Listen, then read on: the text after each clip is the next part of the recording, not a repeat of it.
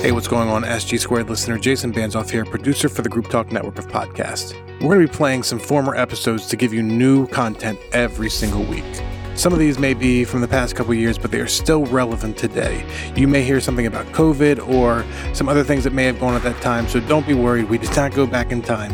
However, uh, these are going to be great episodes for you to listen to, so make sure you tune in to SG Squared every single week.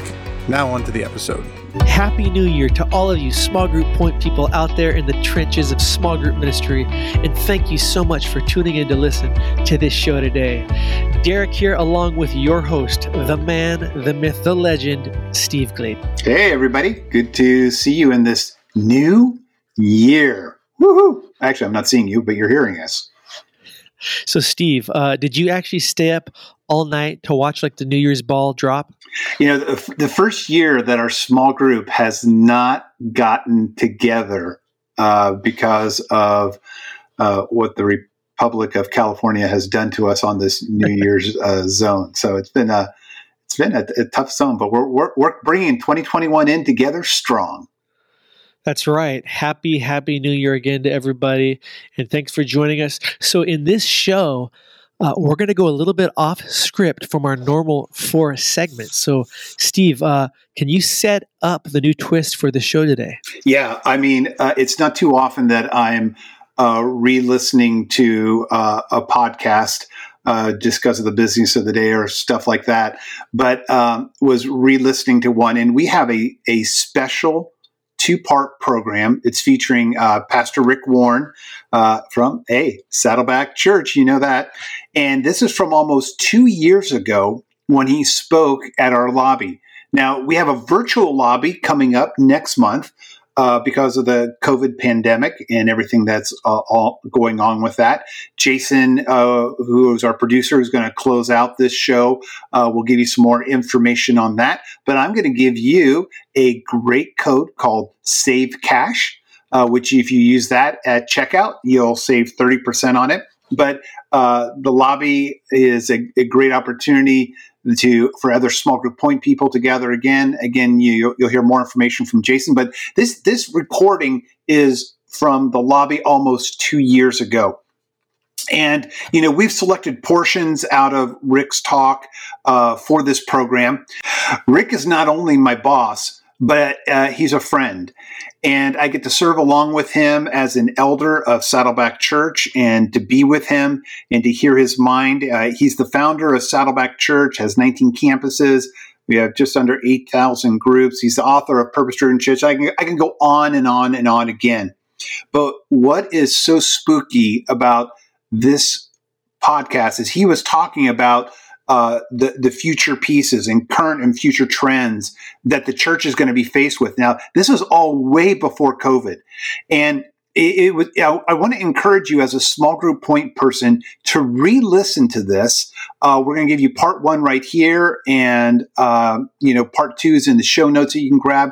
But each component, I want you to think through how your small group ministry is aligned and how it can adapt to what 2021 is going to be presenting us. Now, in part one, you're going to hear uh, Rick's heart about uh, small groups and the stories and why he's such an advocate for both temple courts and house to house. You're going to hear how he is uh, and it's going to be something great for your senior pastor to listen to because he really sets the stage for the strategy behind it.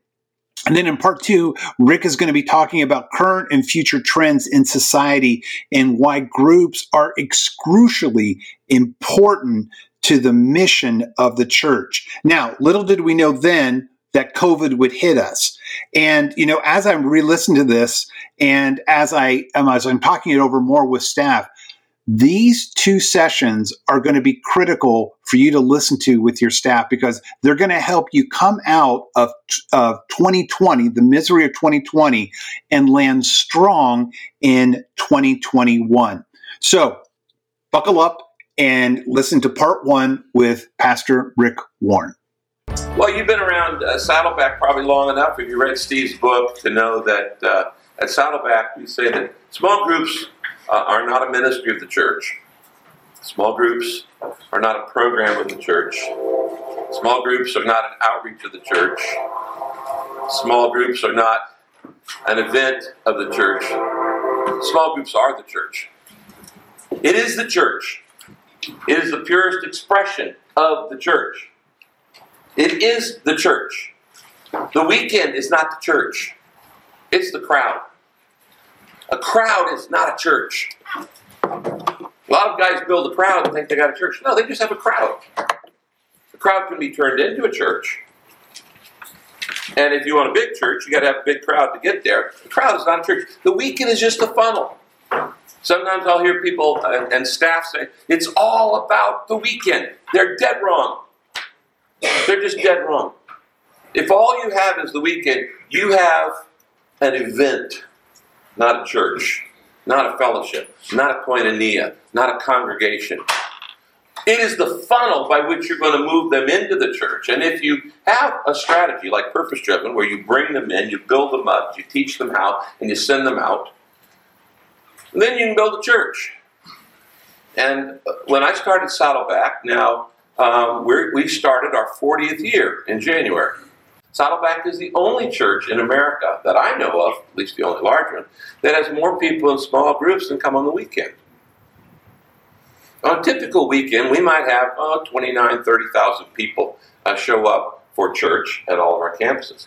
Uh, but during the week, we can have as high as 40,000, and during campaigns, as high as 45,000 people in small groups. We've had as high, I don't know what it is right now, but we've had as high as 8,422 groups. Every city in Southern California has Saddleback small groups in it. We're in 196 cities. From Santa Monica to San Diego, every single city in Southern California has Saddleback groups in it. That's why when we get ready to start, uh, you know, a campus, like we were getting ready to start Huntington Beach campus, I said, how many groups we got in Huntington Beach? 400. 400. Now, I can teach you, actually Steve can teach you how to do that, but we can't teach you how to do it quickly. It took 39 years. So those huge numbers I just told you, that it didn't happen overnight. It took 39 years of consistent, systematic, sequential, loving people, tr- trusting people, training people, building into people, building leaders. I can teach any of you how to grow a church. I cannot teach you how to do it quickly. In fact, when you see a church that grows from like zero to 4,000 in like a couple years, that's not normal growth. It's actually transfer growth every time. So what happens if somebody comes in town, they have to have a good communicator, and a lot of Christians go from other churches over to that place. That's not legitimate growth. God has called us to be fishers of men, not keepers of the aquarium and transferring fish back and forth. and what, what's the new? So well, I'm not impressed when I see a church go from zero to three or four thousand. We didn't grow that way. On the fifth year Saddleback Church, we still had 500 people, not 5,000. And it was systematic year after year after year. Well, you got to know how to bring them in, you got to know how to build them up, you got to know how to teach them and train them for leadership, and you got to know how to send them out. Of course, as you've heard, you, you know, we use a baseball diagram just to, as a visual. Getting into first base, that's those 50,000 baptized and, and into the membership of Saddleback Church and taking class 101. Then we get them to second base and they sign the maturity covenant and we get them in a small group. And once people are in a small group, I stop worrying about them. Because I know their needs are going to be taken care of. But the bottom line is you don't need a lot of stuff to grow a church. What you do need is you need love. And you can't love a crowd. Love can only happen when you've got four people or six people or eight people or ten people. In small groups, small really is better. Small really is better. Four is better than six. Six is better than eight. Eight is better than ten. You get more than ten people in a small group, somebody stops talking. And the person with the most outgoing personality will tend to dominate the larger the group becomes, just like I'm doing right now. And, and so, really, small is better. And one of the values of, of, of Saddleback, as you said, is, as I said earlier, uh, small groups are not a program of the church. They are the church. It is the church. It's where koinonia takes place.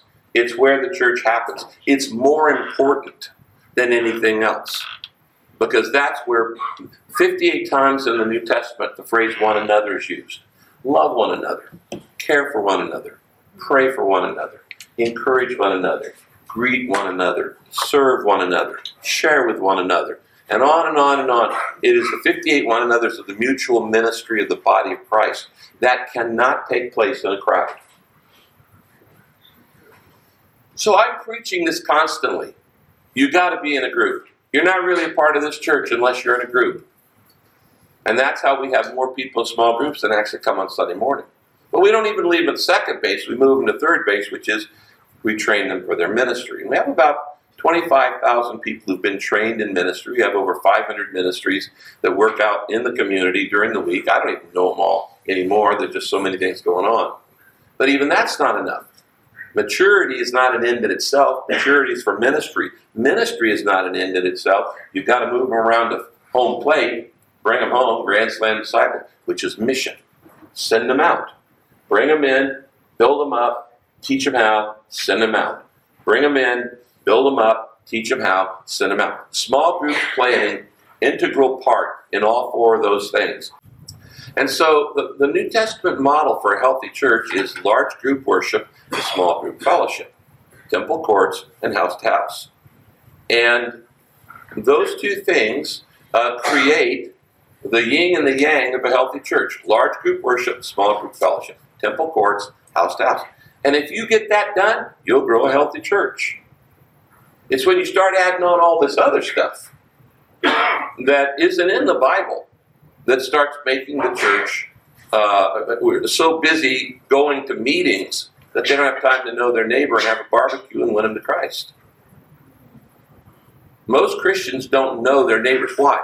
One of the worst things is that the longer you're a Christian, the fewer non believers you know. Because you spend all your time with believers.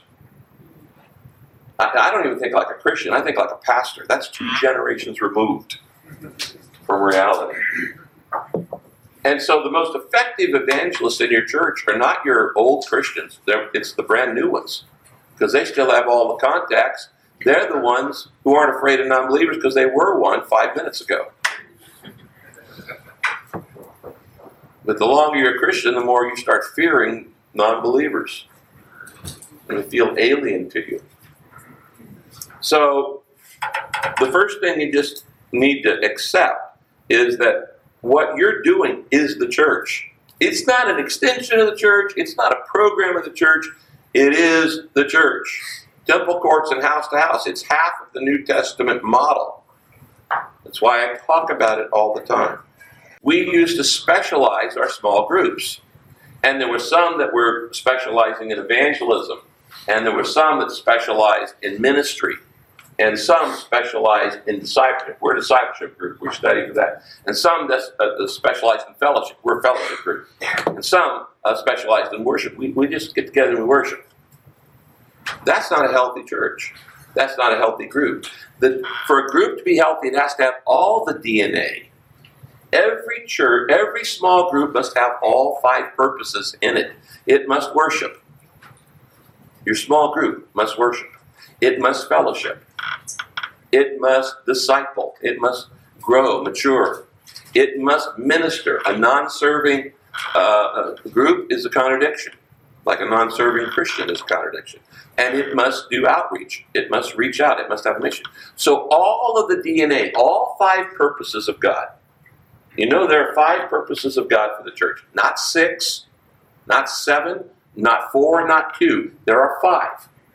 I could give you a hundred books written over the last thousand years that would tell you whether you're Catholic or an Orthodox or Episcopal or Evangelical or Pentecostal, that there are five purposes of the church worship, fellowship, discipleship, ministry, and evangelism.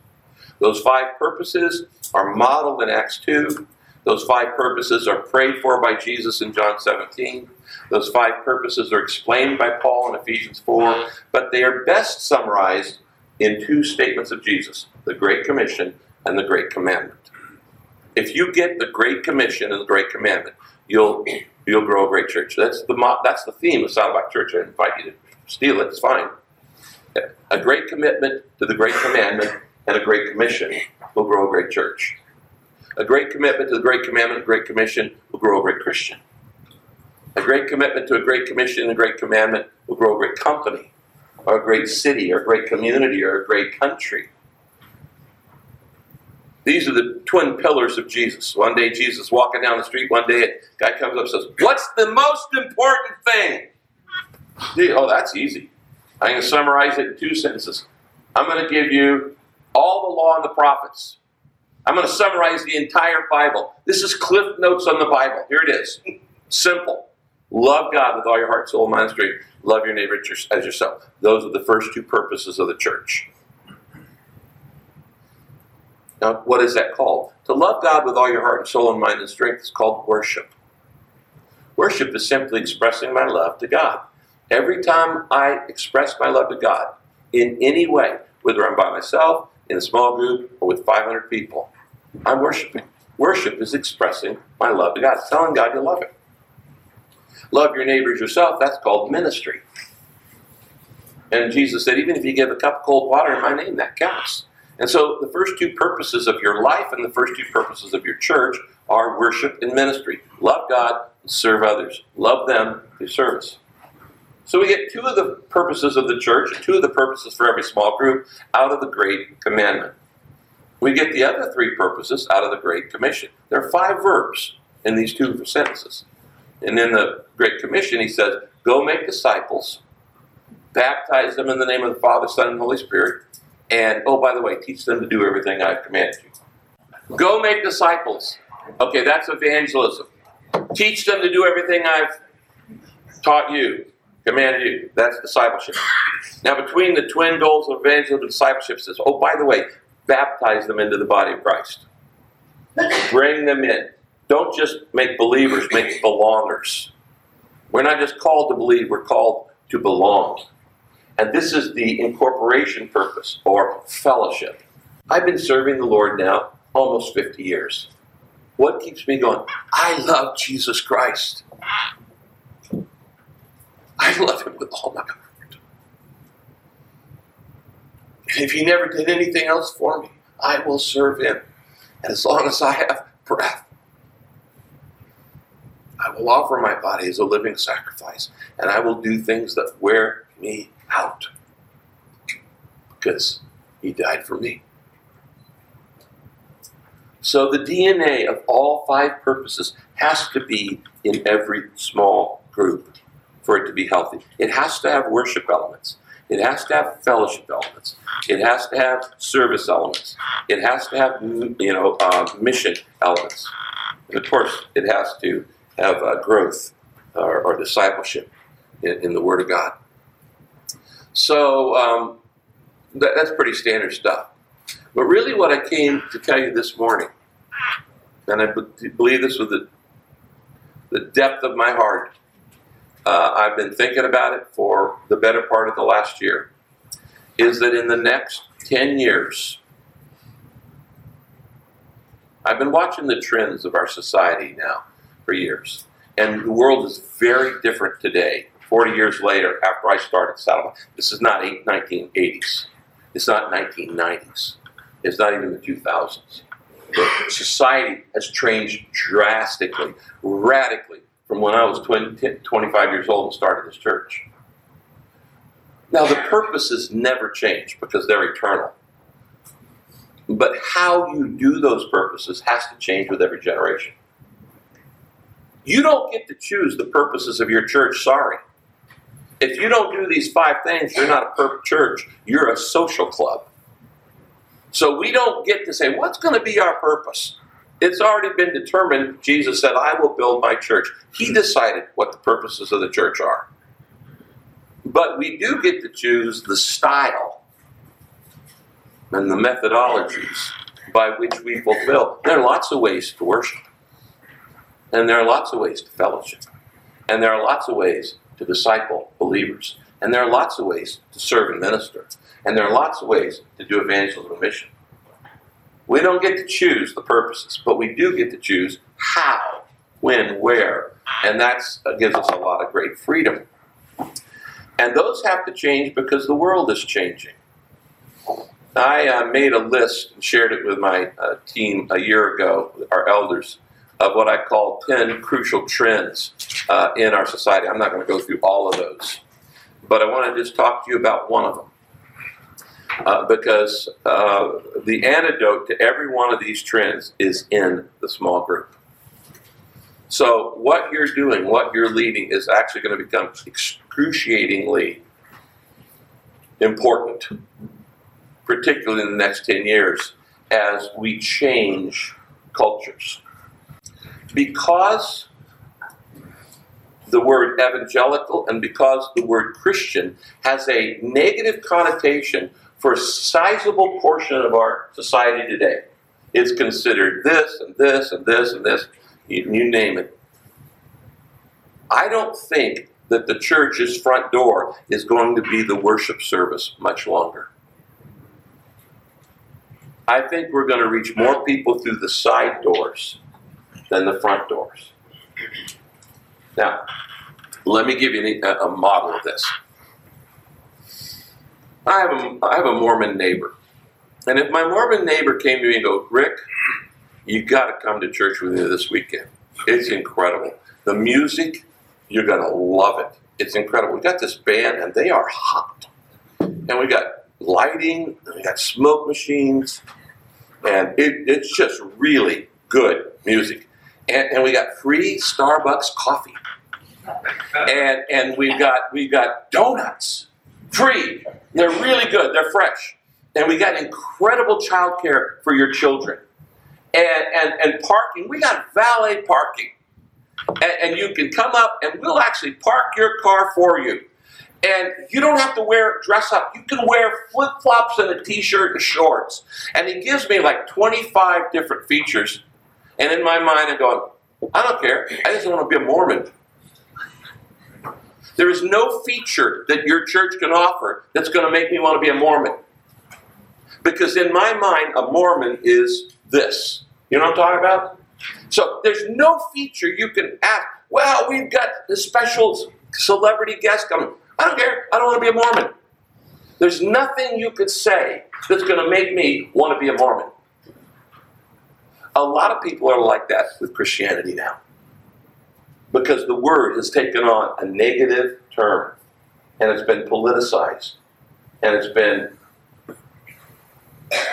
all kinds of problems with it.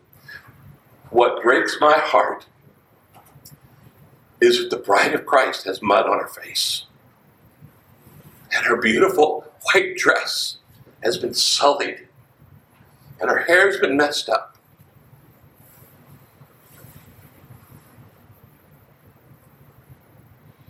And I want to see the beauty of the bride of Christ restored in our nation.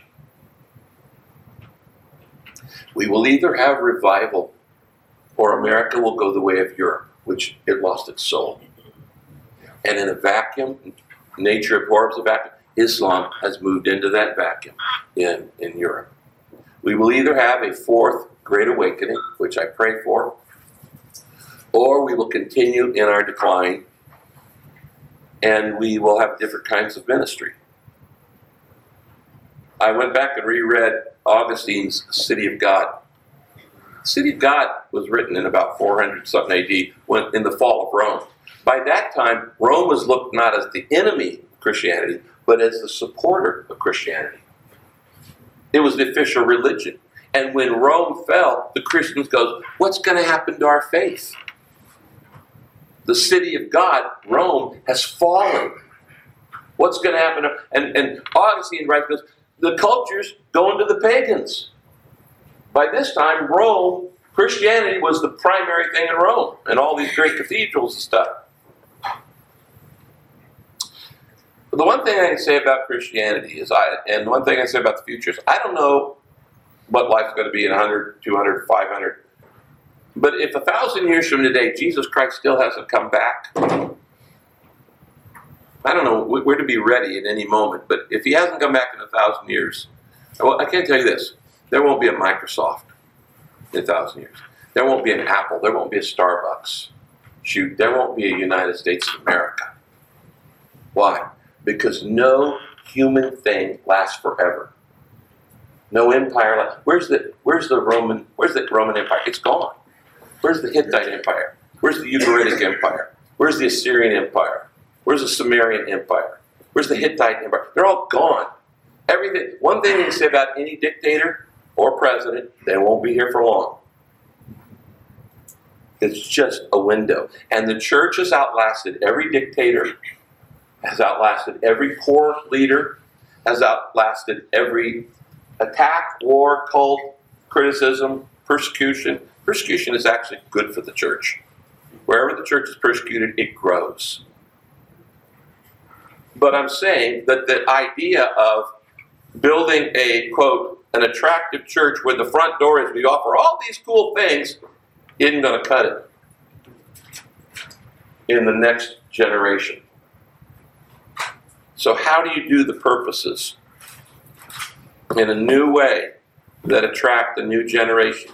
Acts 13 36, David served God's purpose in his generation. Then he died. That's my life verse. I want to serve God's purpose in my generation when I die. Who wants to stay around here anyway? Well, it's God's through with you. you. You do the timeless in a timely way. You do that which never changes in a world that's constantly changing. You that, do that which is eternal in a contemporary and relevant way. You serve God's purpose in your generation. And by the way, you can't serve God's generation in anybody else's generation. There are some people who think the golden age of Christianity is the Reformation. They'd like to go back to that. There's some people who think the golden age is the 1950s. They'd like to go back to that. You can't go back to any, you can only serve God's purpose in your generation right now. And here's what we've got we've got a generation that is increasingly not interested in coming to church. What is going to attract? How do we win people in a thing where it's not low hanging fruit? Throw open your doors and say you all come and have something nice and offer them a nice seat and comfortable parking.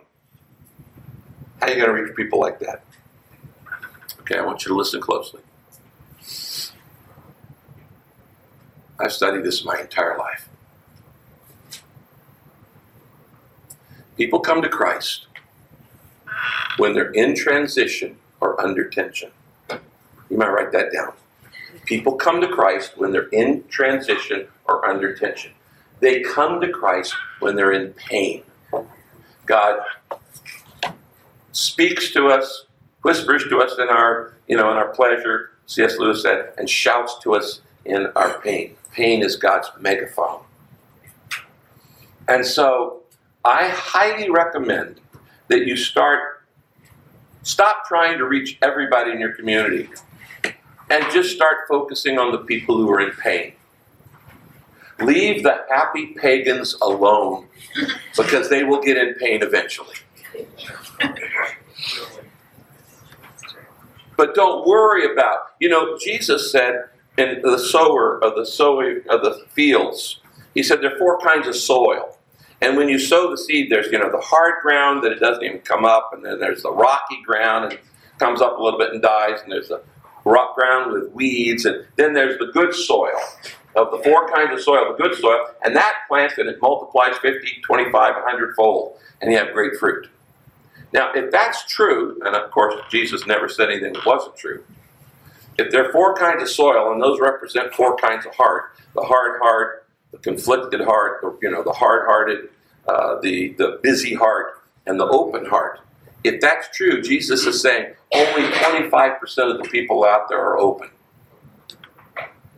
That 75% of the soil is not going to receive the, the seed. Does that make sense?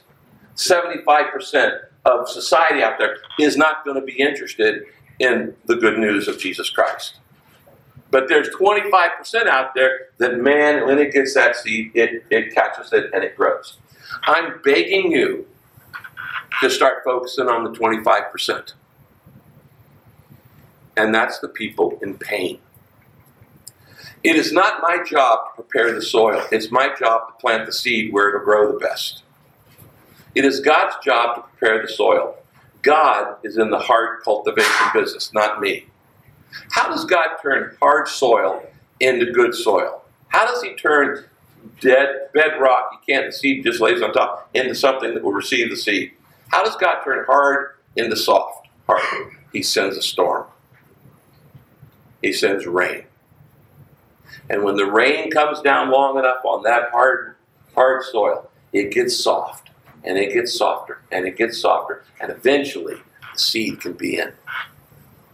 I think more people are going to be brought to Christ through the relationships in small groups than any front door evangelism in the next 15 to 20 years. You're hearing it from me. You're hearing it from me. This makes what you do more important than the weekend. As I said, people are always attracted to love. And where do you show love? You can't show love in a crowd. Oh, turn to the person next to you and say, I love you.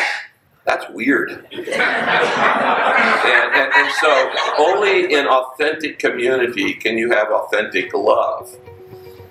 And, and that's why the value of small groups is so, so important. Thank you for listening to Steve Gladen on small groups.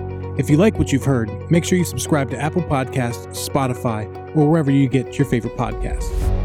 If you want to learn more, make sure you check out smallgroupnetwork.com for more resources.